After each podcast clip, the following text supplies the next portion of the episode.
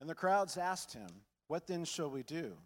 And he answered them, Whoever has two tonics is to share with him who has none, and whoever has food is to do likewise. Tax collectors also came to be baptized and said to him, Teacher, what shall we do? And he said to them, Collect no more than you authorized to do. Soldiers also asked, And we, what shall we do? He said to them, Do not extort money from anyone by threats or false accusations, and be content with your wages. As the people were in expectation, all were questioning their hearts concerning John, whether he might be the Christ. John answered them all, saying, I baptize you with water, but he who is mightier than I is coming, the straps of whose sandals I am not worthy to untie. He will baptize you with the Holy Spirit and fire. His winnowing fork is in his hand to clear his threshing floor and to gather the wheat into the barn. But the chaff he will burn with quenchable fire. This is the word of God. Please be seated.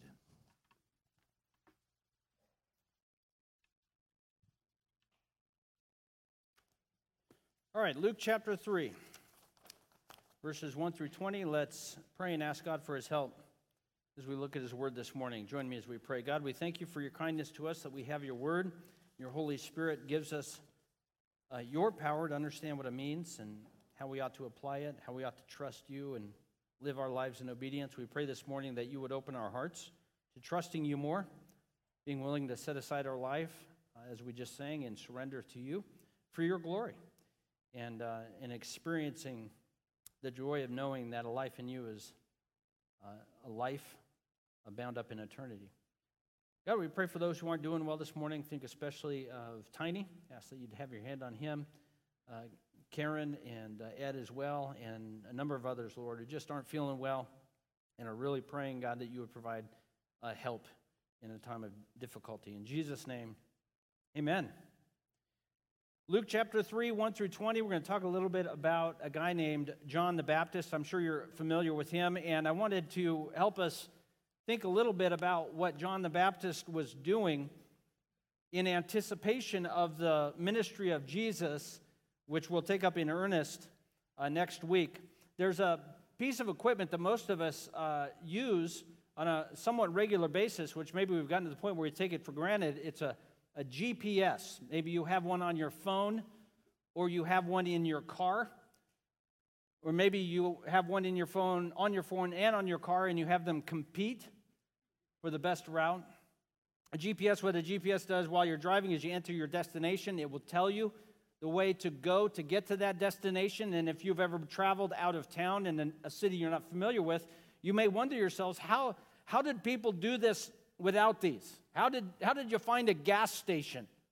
Did you have to know? Did you have to ask a guy where a gas station was? But so we've come, we've learned to rely on. They give you instructions of where you're going and and where you are. What I want to suggest is John is a spiritual GPS. John is a spiritual GPS, and I'll, we'll look at it more closely here in a minute as we work our way through the passage. But his job is to tell us where we are and where we're going. Spiritually, he wants us and the people of his time in anticipation of the ministry of Jesus to understand where they are, where we are, and where they're going. What road are they on, according to John the GPS? The road to destruction. That's what he's going to tell him. John said, Let me fill you in on where you are and where you're headed. You're on the road to destruction. Now, many of you guys, and I don't want to pick on the guys, but I will. You type in the coordinates or you type in your destination. I want to go to In N Out Burger or whatever you might be, and it gives you a destination.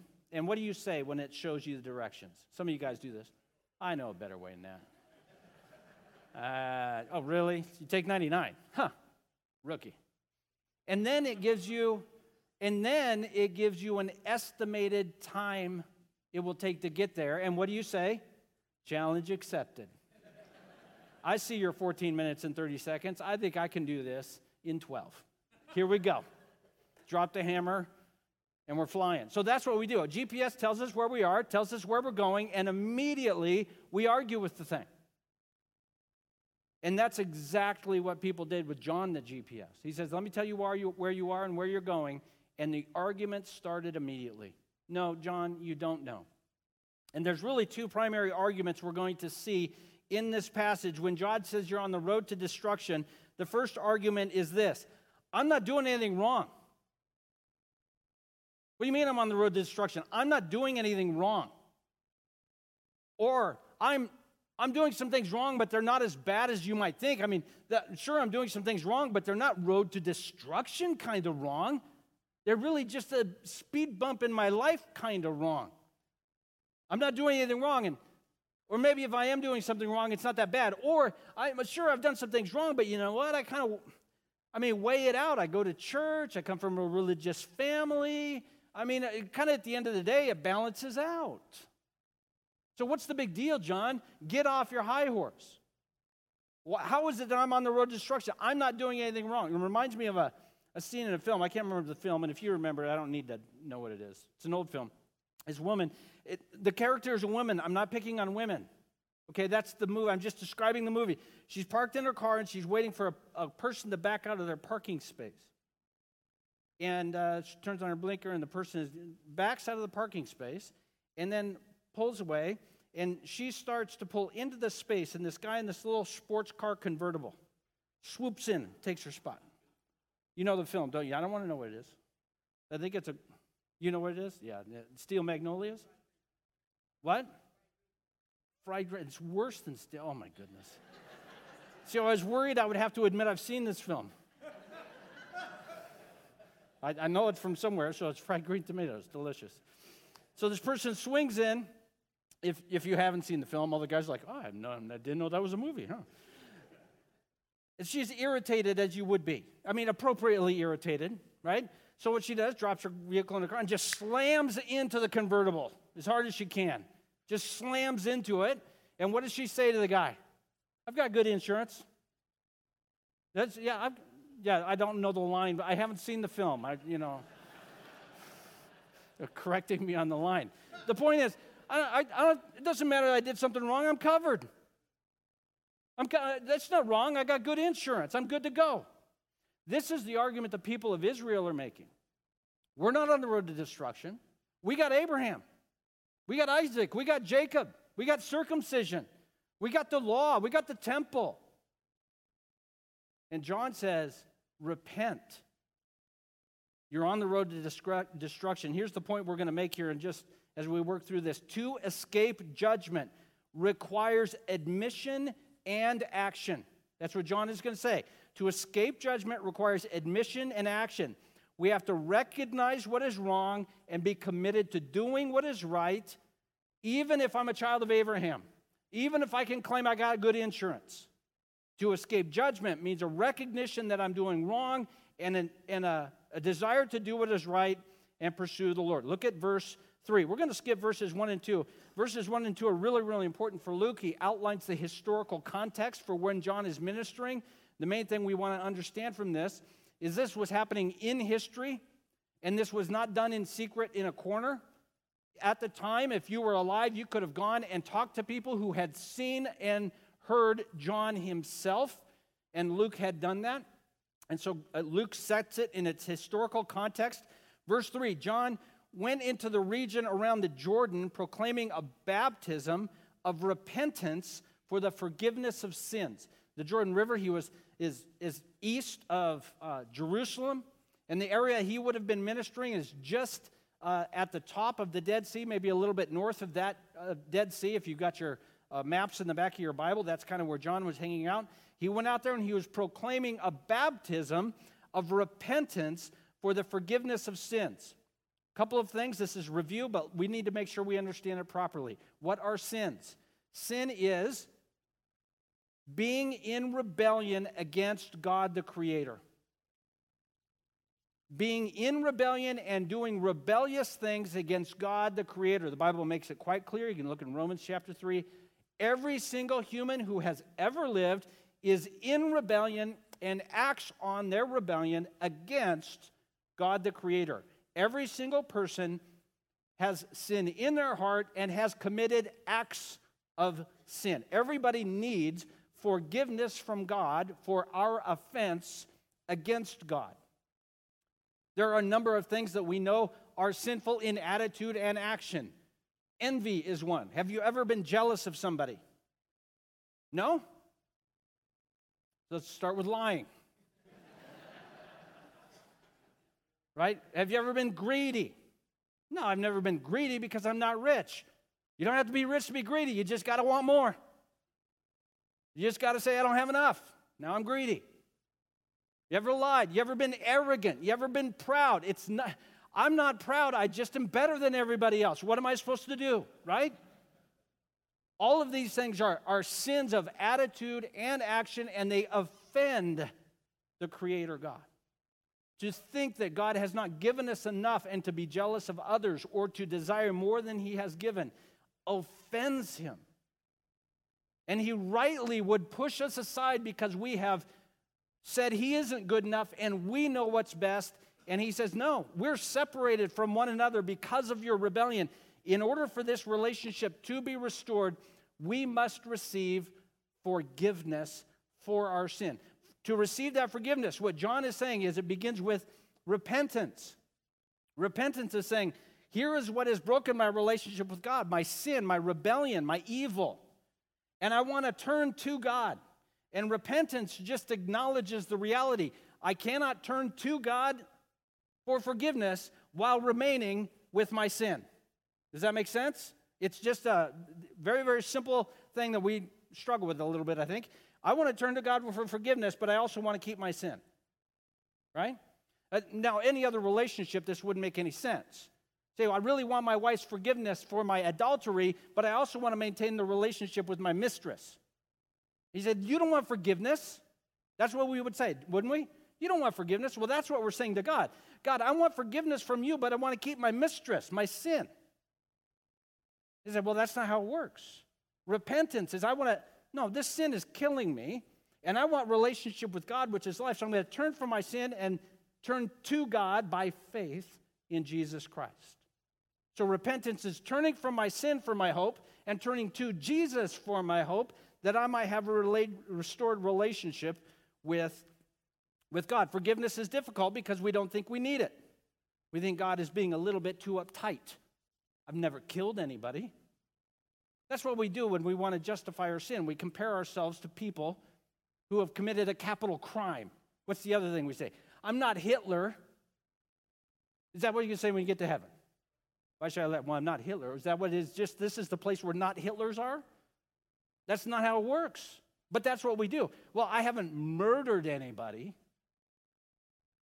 And then somebody, well, okay, now what do I do? I have murdered somebody. You know, that's what, so all we're doing is we're trying to justify I don't need to turn from my sin.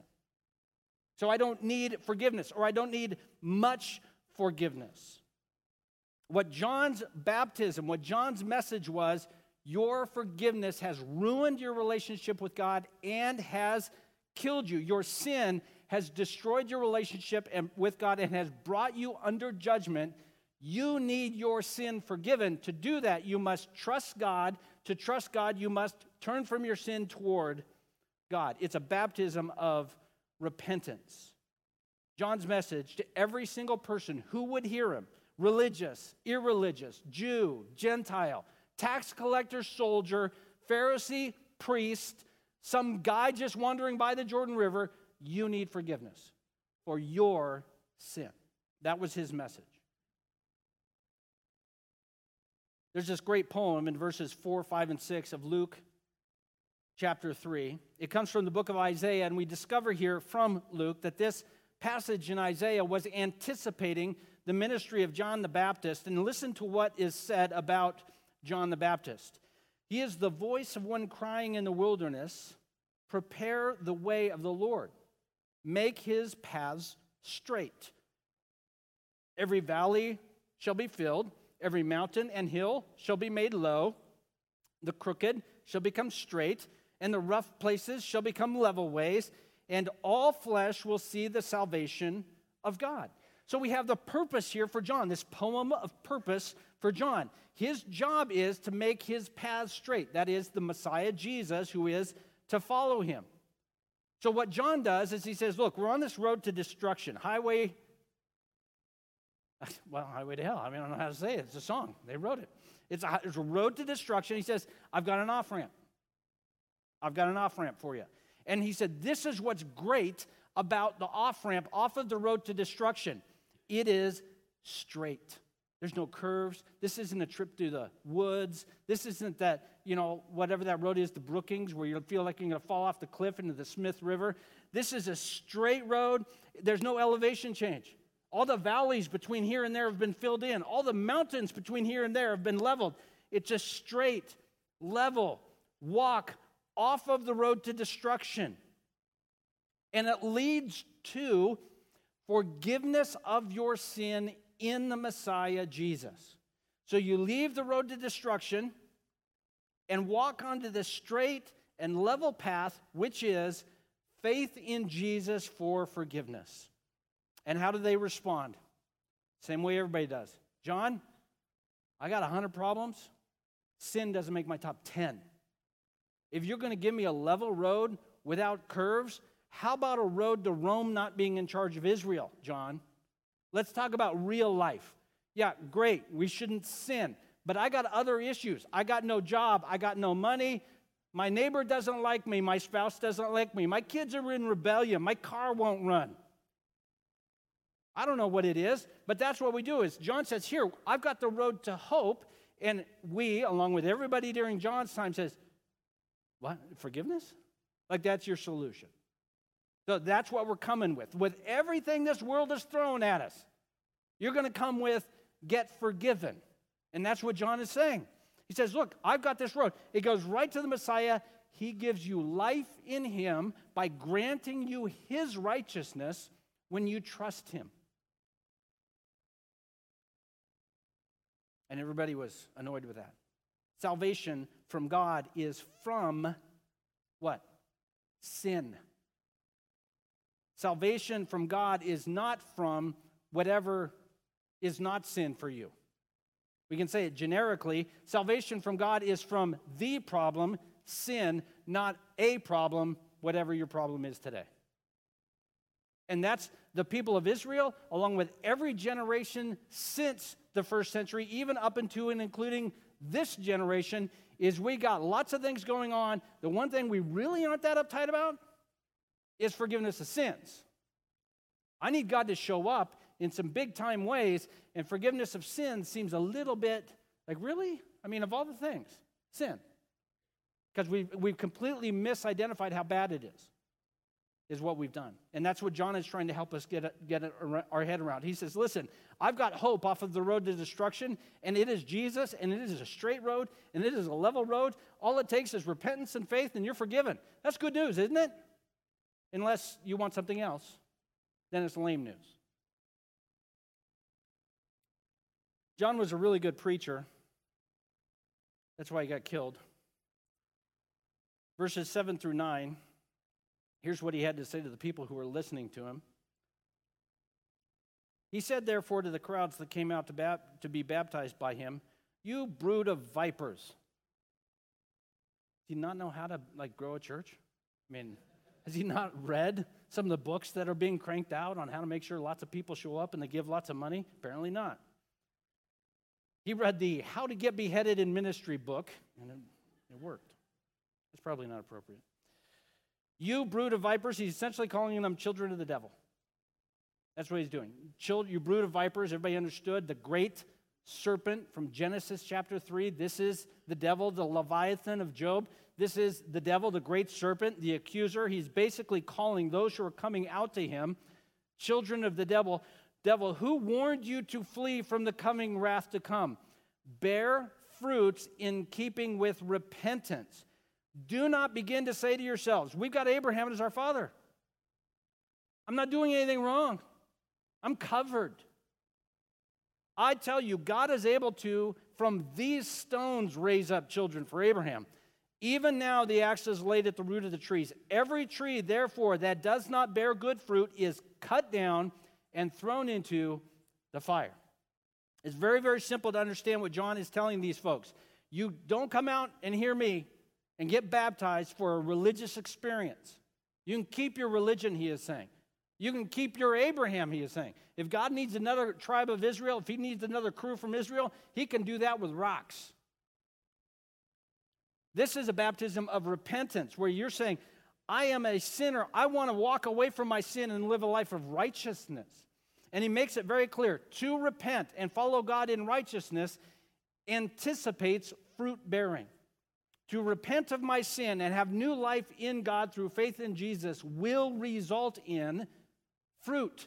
That is an ability by the power of the Spirit, we'll see in a moment, by the power of the Spirit to say no to sin and say yes to obedience to God.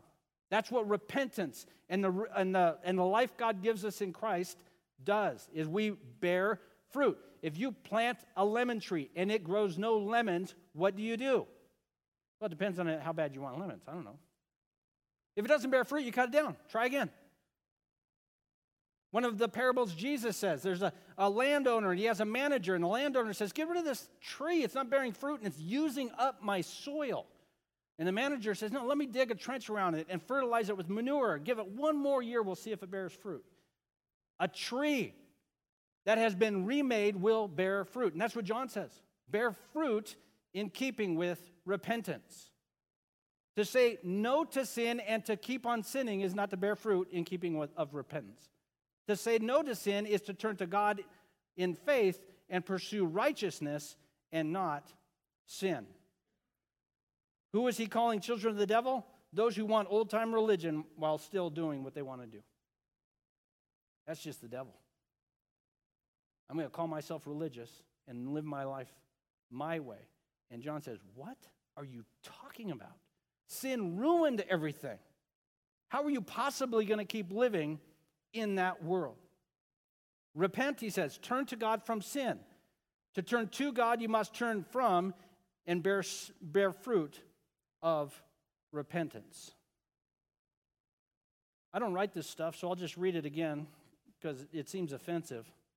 And I'm kind of a people pleaser. I don't want to offend you. So I'll let the Bible do it.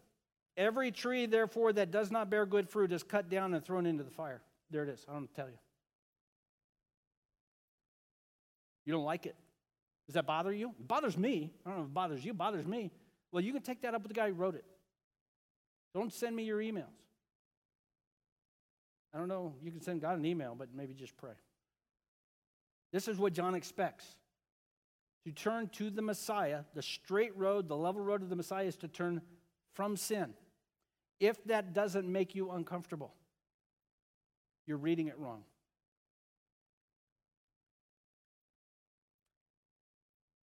Verses 10 through 15. The crowds asked him, What should we do? That's a good response, isn't that? Oh man, John, well, you're onto something. I'm an idiot. What should I do? And look at what he says. Whoever has two shirts, share with the one who has none. Fruitful repentance. Stop your selfishness. Be generous. Guy has two shirts. Now that's a lot of shirts for back then. You know, I don't. I, I have five shirts. I mean, there's five weekdays. Why would you need more than five shirts? And uh, so the guy got two shirts. So, in giving his shirt away, how naked is he going to be? 0% naked. He still has a shirt. See, God is not asking, or, or, God through John is not asking that we go naked to give a guy a shirt. He said, Would you give the guy a shirt that you're not using? Like, so you got an extra shirt in your closet, you're not using it. Would you, why don't you take the shirt out, you're not using it? Give it to the guy who's got no shirt. So some of us are going, Well, gee, I, seems like a lot to ask. So God is asking you to give stuff to people you're not using.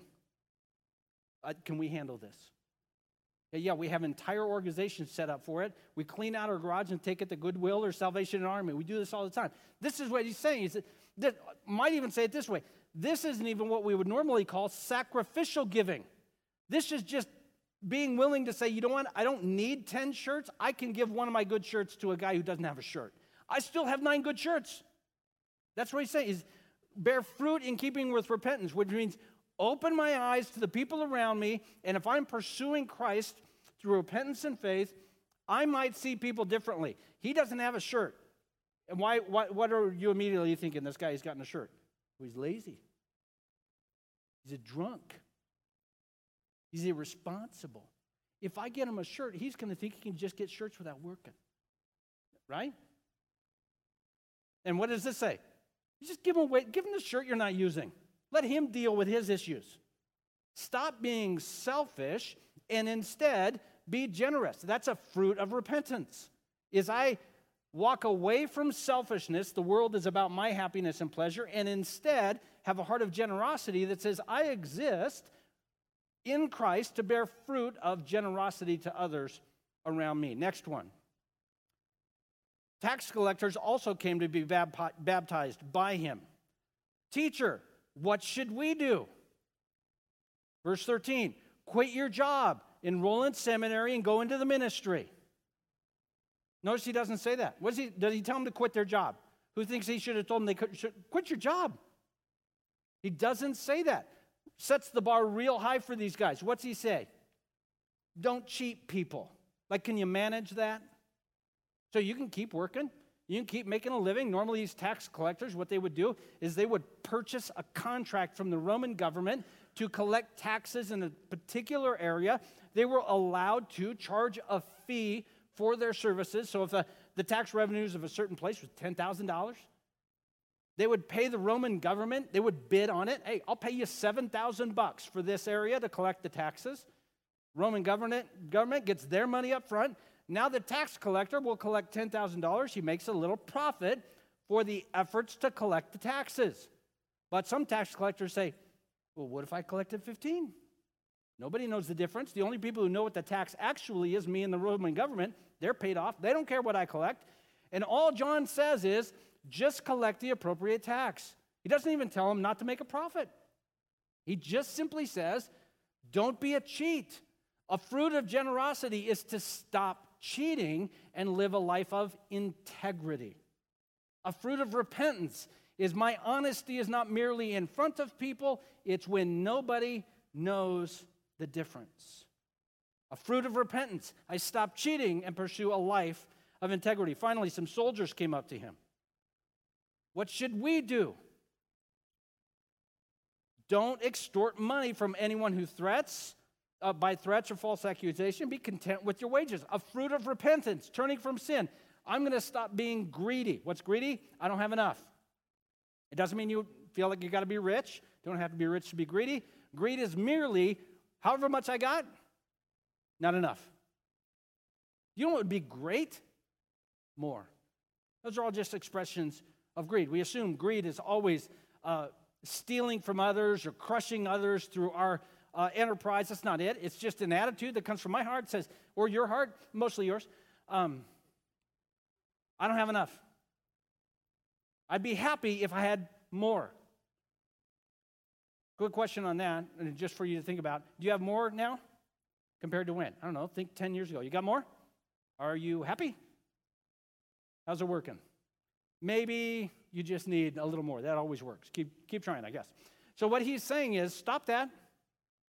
There's no happiness there. Repent of greed, repent of, of, of that, and instead, a fruit of repentance is contentment. You know, what? I'm good. You know, I'm good. If I get a little bit less, I'm still good. If God piles it on and I get a little bit more, I'm still good. Contentment is a fruit of repentance. See, some of us get all worked up, and say, well, gee, if, if repentance links to acts of righteousness, then I feel like I've got to, well, what if I don't measure up?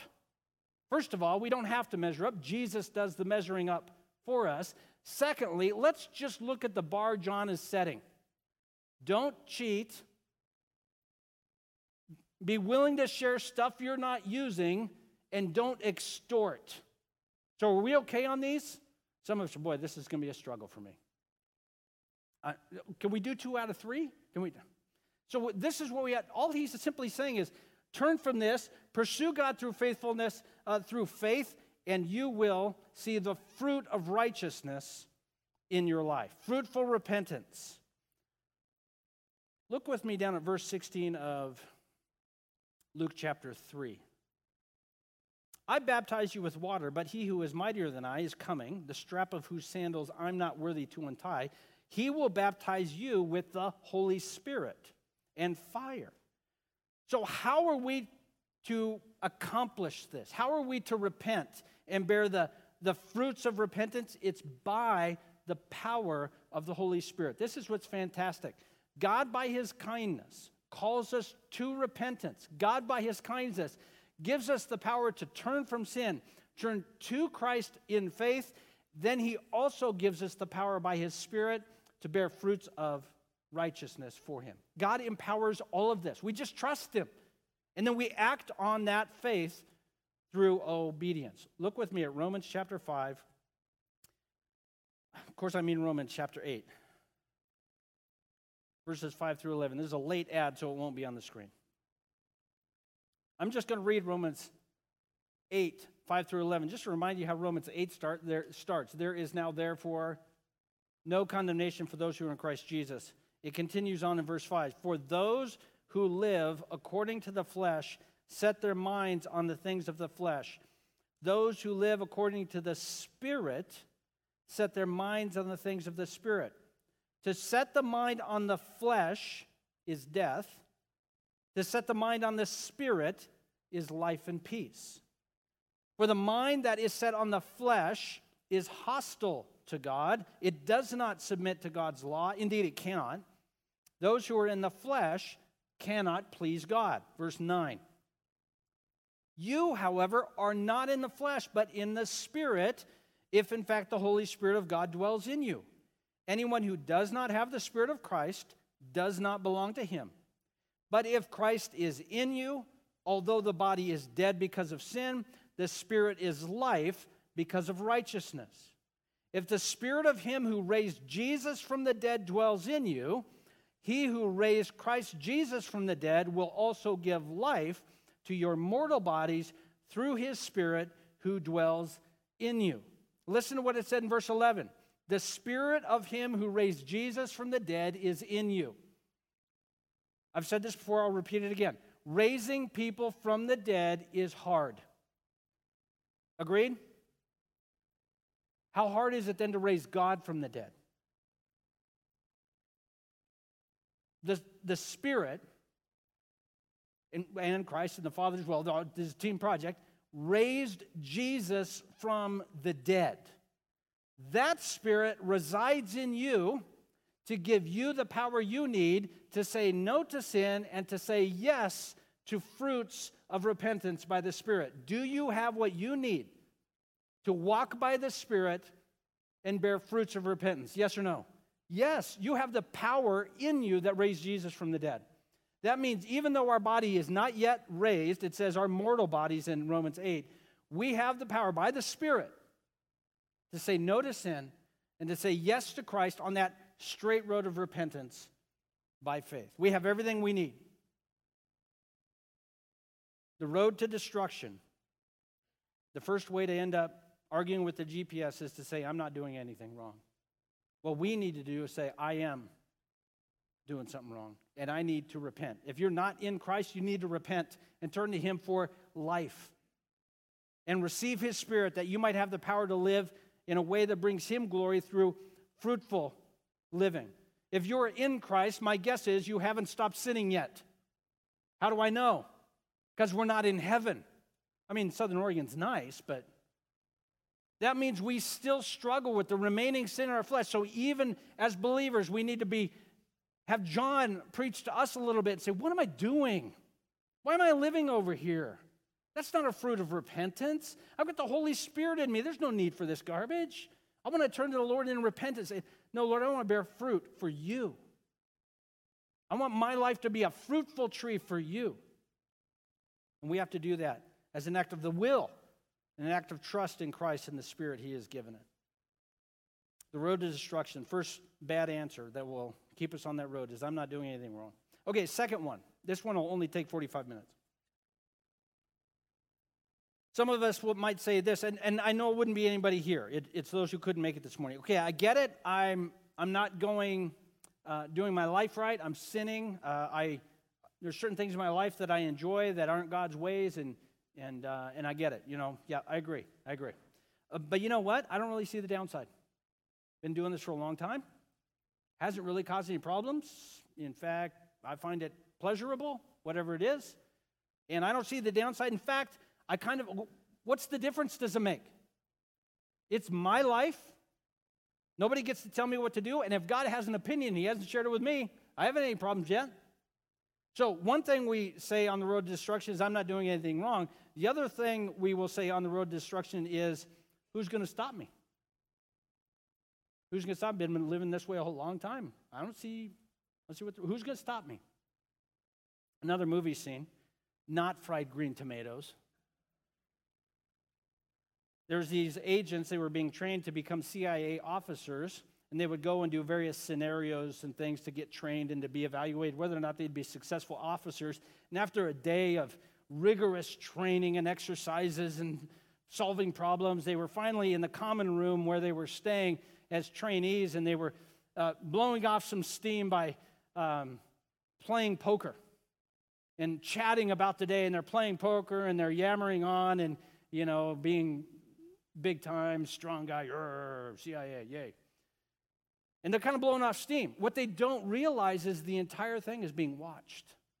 The trainers are watching through cameras how they're playing the game and how they're interacting with their other officers because the trainers, and they had told them this, but they had forgotten, we're evaluating everything. Even how you play poker with one another after hours tells us a little bit about how you might perform in the field as a CIA officer.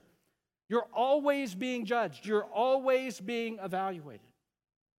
The road to destruction, who's going to stop me? We can be fooled into thinking that we are in charge of our lives. Our autonomy, that is, our independence, can make us believe we can do as we like. A judge is coming, and what we do matters. Look at verse 17 of Luke chapter 3. Some of you are saying, No, I don't want to. Well, it's on you. John started this section by saying, I baptize you with water. He who is coming is mightier than I. Verse 17, his winnowing fork is in his hand to clear his threshing floor, to gather the wheat into his barn, the chaff he will burn with unquenchable fire. A winnowing fork is a separation tool. You've got grain that has been ground out, and the winnowing fork, you you throw the grain up into the air, and the useless elements of the grain are blown away by the wind. They're useless for anything, for human consumption or anything. What you want to retain is that which has value for making into bread or to fine flour. And so the, the, the good farmer will come in and winnow with his fork, using his fork to get just the, the valuable and fruitful elements of the grain, and the useless elements of the grain are blown away, and normally they're scooped up and burned in a burn pile. And and, and, and John is saying the Messiah is coming and he is going to judge. He will separate the fruitful from the not. He is the Savior, is he not?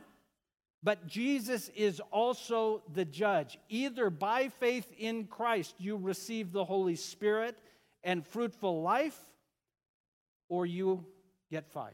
That's what he's saying.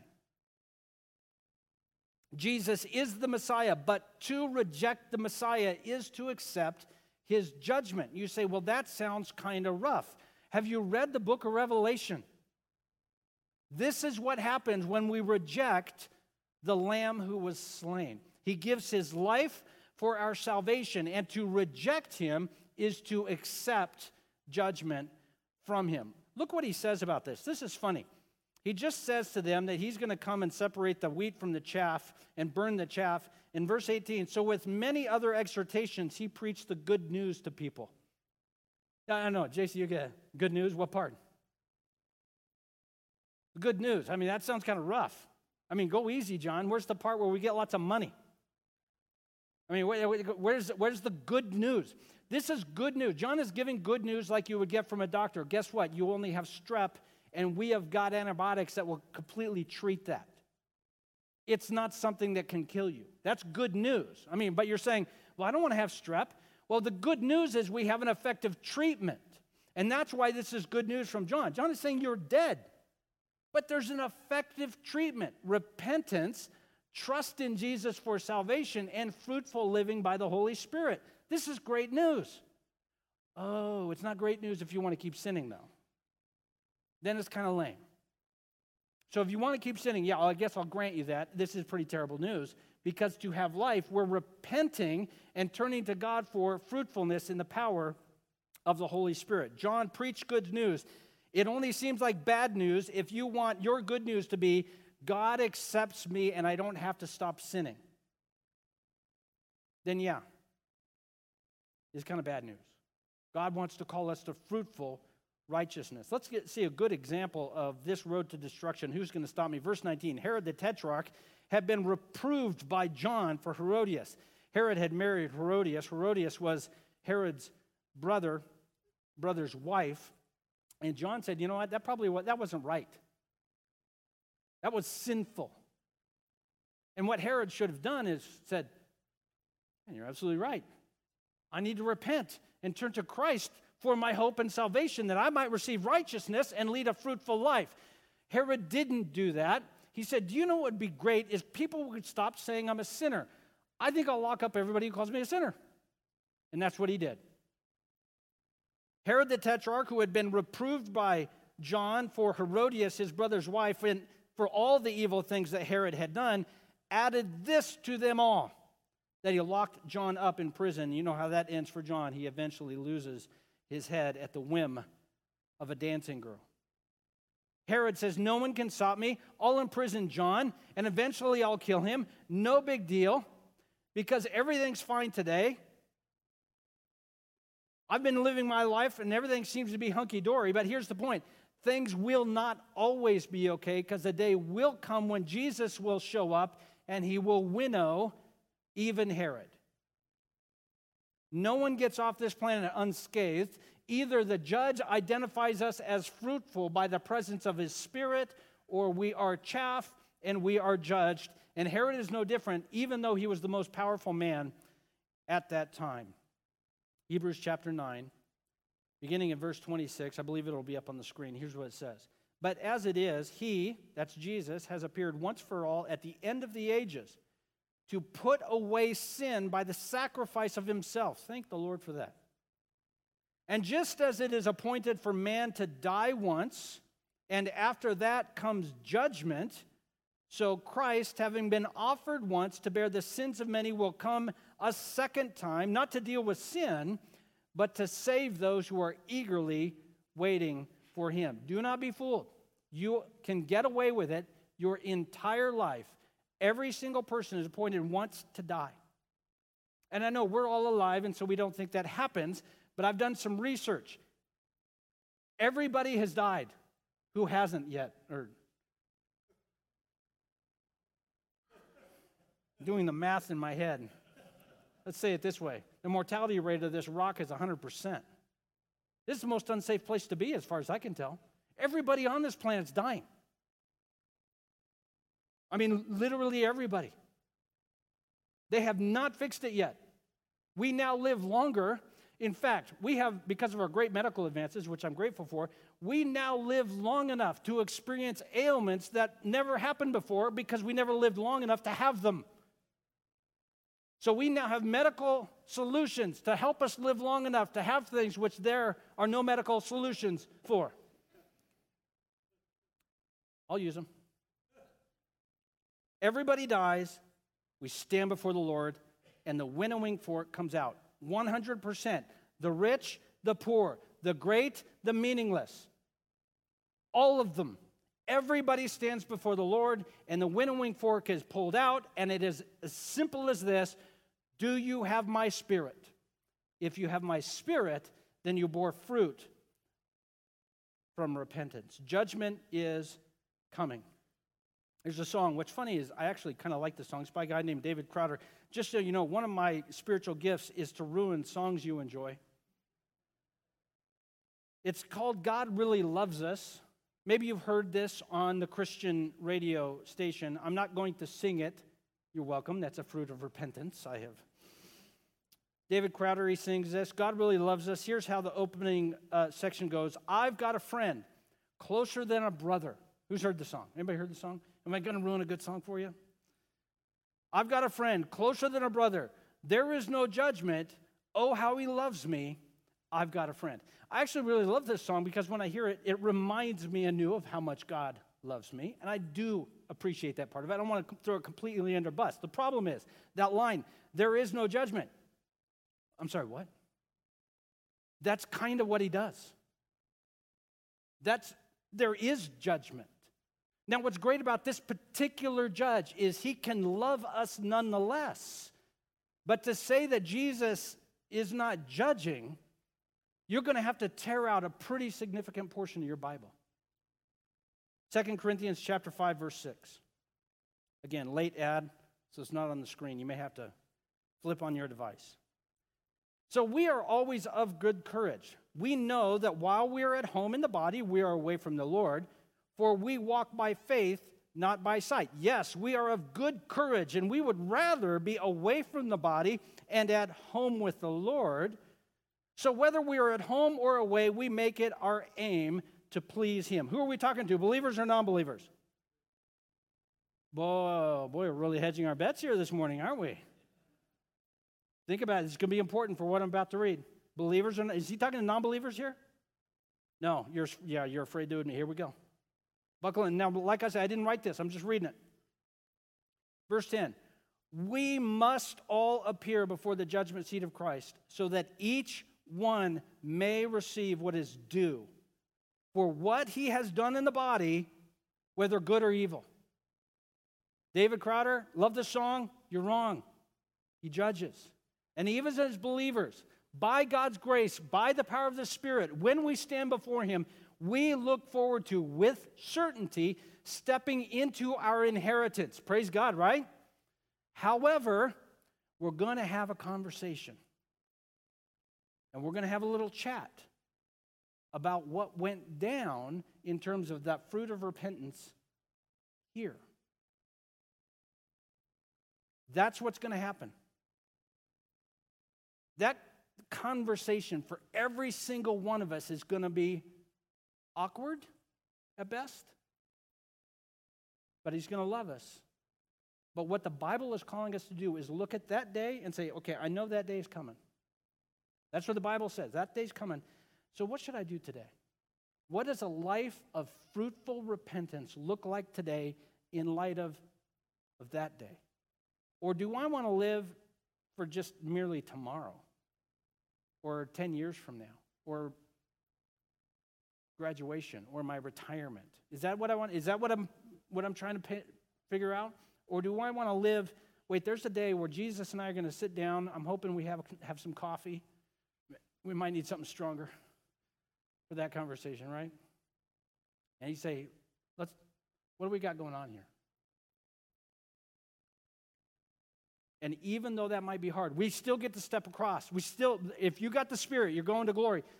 But this conversation is in your Bible, and we might want to consider this even today. So, even though we recognize that John the Baptist was calling the, the religious and irreligious non believers alike to trust Jesus as believers today, we should also allow the message of repentance to send a little bit of sweat down the back of our neck. Uh, have that hair stand up a little bit, and we go, oh man, I, I think, I think I've been, I think I've been a little sideways recently. There is nothing wrong with, with allowing the Bible, by the power of the Spirit, to hit us where it hurts and say, wait a minute. Woe is me, I am undone. I'm a man of unclean lips, and I am from a people of unclean lips. Lord, have mercy on my soul. And then we walk in the joy of our salvation. We're going to get ready to uh, take communion together, and let me just touch on a couple of quick things to really set the mood. You're like, yeah, that's great. If you're here and you're a believer today, I just have a couple of quick questions. If you don't like these questions, Seth wrote them. What sin have you decided, decided is, you know, this, this one's okay? What sin have you decided, you know what? Eh, there's worse things. What sin have you decided you can just kind of sell? That one's gonna that that's okay. And you're living at, in in a way that sort of that says that it is compatible for me to pursue Jesus in a life of of faith and love while at the same time enjoying the pleasures of this sin. Which I might suggest everybody has one. I might suggest everybody has a couple. And right now, this is a great opportunity to go, What am I doing? No, it's not compatible. I have fooled myself into thinking I'm not doing anything wrong. I've fooled myself into thinking who's going to stop me. It's time in this particular area by repentance and faith say, you know what? That's in my past, not my future. I'm chasing Jesus down. This is for those of you who don't know Jesus. Do you want peace and hope for the future? It is only through forgiveness of your sin through faith in Jesus. Let me put it this way if you don't want forgiveness from your sin, you don't want Jesus. If you want forgiveness from your sin, you want Jesus, and he receives all who come to him by faith. Lastly, this judgment is coming. In Christ, we have confidence for the future, but I think it is worth remembering we will have a conversation with him one day to give an account of our life. And do we want to have a conversation where we are trying to make excuses for a life of compromise? Or do we want a life marked with fleeing from sin through repentance and faith in Jesus Christ? I'm going to read uh, 1 Corinthians chapter 23, beginning in verse 27. Before I do that, why don't we open our elements so that we can have that accomplished and we can make all kinds of racket now? As always, I recommend opening the bread first, a little bit easier, and then open the juice side.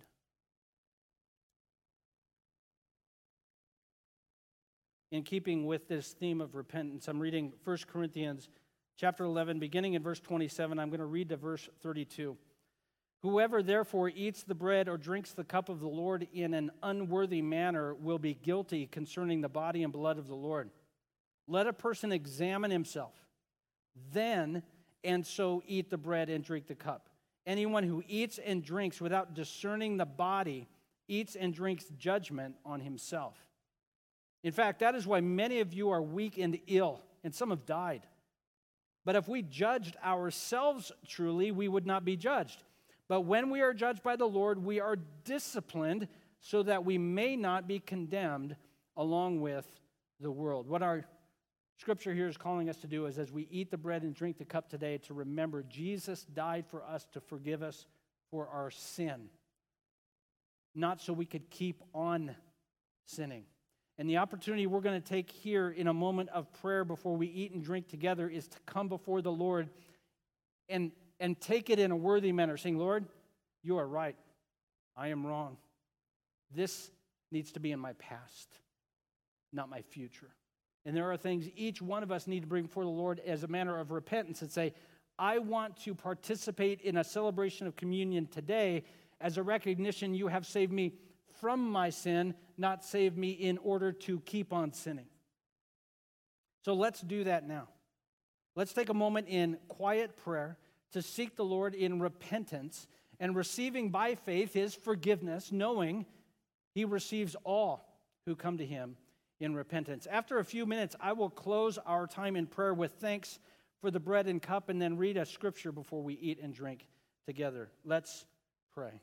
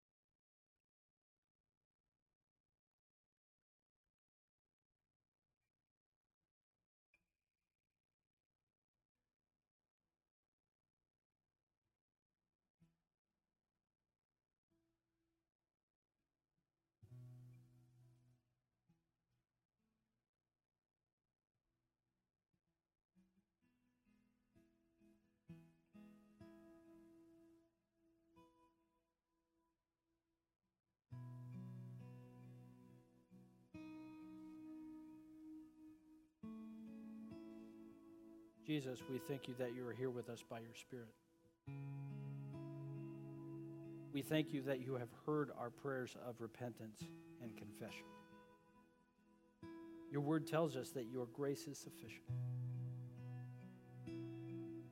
God, as we have thought about those ways in which our lives fall short, the reality is some of us are experiencing, even in this moment, a feeling of great shame guilt, conviction. And I would pray that by your grace in this moment, your spirit would minister to our hearts. That you would move in us in a way that we recognize that our sin has been cast into the sea.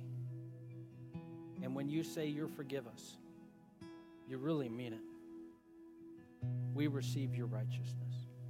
Would you rebuke the accuser who seeks to convince us we don't measure up? Because when we trust you, Jesus, we do. We thank you for this conviction of your spirit that leads us to repentance. And we also pray, God, that you would give us the joy of freedom of knowing our sin has been washed away. We thank you, God, for the bread, which is a symbol reminding us that your body was broken, taking upon yourself the punishment that we deserved. And we thank you, God, for the cup, a picture of your shed blood that washes away our sin, purchasing a people for yourself. Where I received from the Lord what I also delivered to you that the Lord Jesus, on the night when he was betrayed, took bread. And when he had given thanks, he broke it and said, This is my body, which is for you. Do this in remembrance of me. And in the same way, also, he took the cup after supper, saying, This cup is the new covenant in my blood. Do this as often as you drink it in remembrance of me. For as often as you eat this bread and drink the cup, you proclaim the Lord's death until he comes. Let's eat and drink together.